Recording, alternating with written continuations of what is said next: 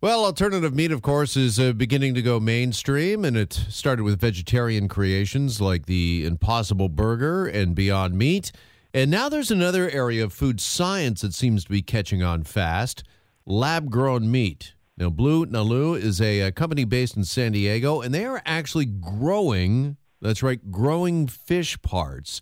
And for more on this, let's welcome in the company's C E O, Lou Cooperhouse, joins us here on Global News Radio, six forty Toronto. Lou, thanks so much for joining us. Appreciate the time. I'm happy to be on the air. Thanks so much for having me. Well, first off, uh, describe the process for us. Uh, what exactly is going on here, just uh, science-wise? Uh, how are you actually able to kind of manufacture or grow your own fish? Yeah, this is all in direct response to uh, consumers' interest in, in alternative proteins, as you mentioned. Uh, plant-based is one solution, but cell-based is another solution, where we're actually Uh, taking uh, a biopsy, uh, literally from uh, from a living fish, um, and then uh, when it's actually in the juvenile state uh, and in a high proliferative capacity. So then we're taking those uh, stem cells, uh, and those stem cells could be uh, in the form of uh, or, or to, to be manufactured to create uh, both muscle cells, uh, fat cells, but also connective tissue cells. Those are the three types of cells that actually genetically make up the, the, the seafood portions that we eat.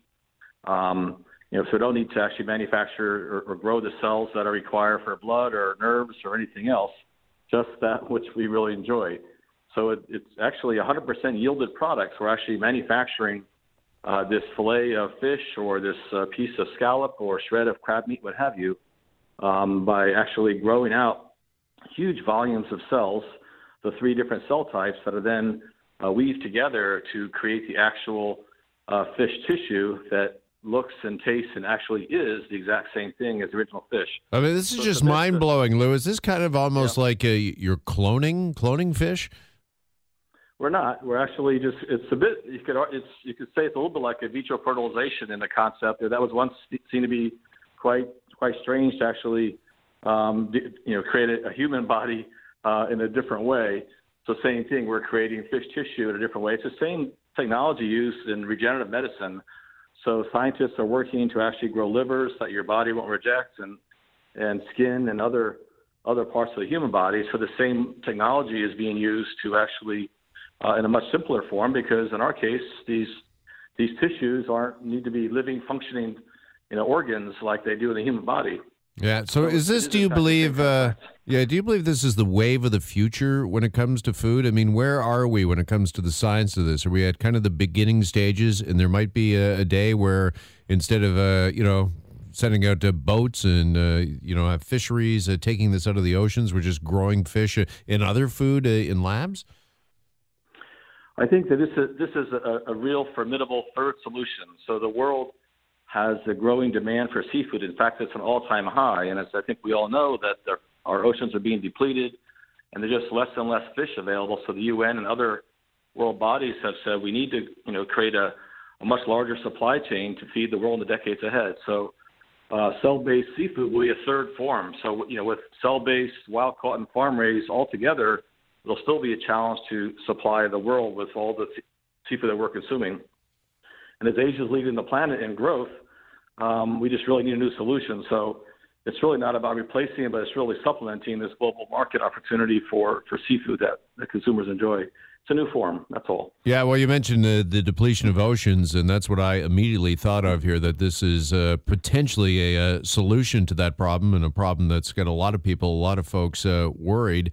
Uh, also worrisome maybe is just the fact that we are creating food from cells, stem cells, inside a, a lab. And is that food truly natural? Is it truly uh, safe for us? Uh, what can you tell us about that? Is it safe to eat something uh, like this? It's absolutely will be safe, and it will be very natural. In fact, we're we're doing this without genetic modification. If you think about the food industry, what this will look like, it's not really, we don't like to use the word lab grown, because it's actually all, all foods began in a lab. This will be made in a factory. In fact, we've designed a one hundred fifty thousand square foot factory that looks a little bit like a microbrewery uh, with these large stainless steel tanks that then meet a, a food processing uh, operation where we're doing grilling, batter breading, frying, what have you. So it's really not made in a lab at all. It actually looks very similar to any other food factory. and people are eating yogurt and beer and wine and all these other things that go through all sorts of processes. Of course, cheese and hot dogs and many food products go through uh, very unique processes in order to make the products that we all enjoy. So this will be accepted, you know, very similar to those other kind of processes once people become more familiar with it. Okay, but would you consider what you're doing processed food? Uh, I know you're manufacturing it, so it's uh, processed in that way, but uh, for those that are diet conscious, they tend to stay away or try to stay away from so-called processed foods with a lot of uh, chemicals in them and preservatives. This seems a, a little different to me from the outside looking in. Well, it's it's it's obviously made through a process, but it's not processed food in the way people usually think about it. In fact, the ingredient statement, we believe, will just say what the product is, tuna or salmon or mahi-mahi, for example. It won't say, won't have a whole list of ingredients. So to your point, plant-based foods are meeting consumer needs for this alternative protein, but many of them can contain ten to twenty ingredients. Some of them are, in fact, genetically modified. Our product will be made in a very natural way um, with a, a, an ingredient statement that we think will just be the fish that it, that it, that it in fact, is, and it's genetically identical, in fact, as well. Yeah, just finally, uh, Lou, uh, where does the F D A there in the States, the Food and Drug Administration, uh, where do they stand uh, not only on, I guess, what you're specifically doing, but uh, on, uh, you know, lab-grown, if you will, food or processed, uh, food being made or processed like this? So we're actually very, very uh, encouraged and excited because the F D A and the U S D A have both very, been very proactive in getting together and to really understand this. And actually, I per- personally participated in several public hearings on this topic. Uh, they basically said this is in our wheelhouse. This is really no different than other technologies that we currently regulate. Uh, we need to obviously figure out the specifics of how this pro- process can be made. And, and they also realize that different companies might be using different processes.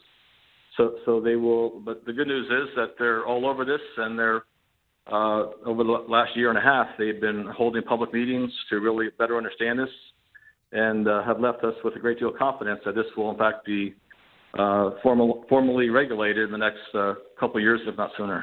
All right. As I mentioned, some fascinating stuff. Uh, we've all been talking about the alternative meat industry, but uh, how about lab-created fish? That's exactly what uh, Lou Cooperhouse and his uh, company, Blue Nalu, are uh, doing.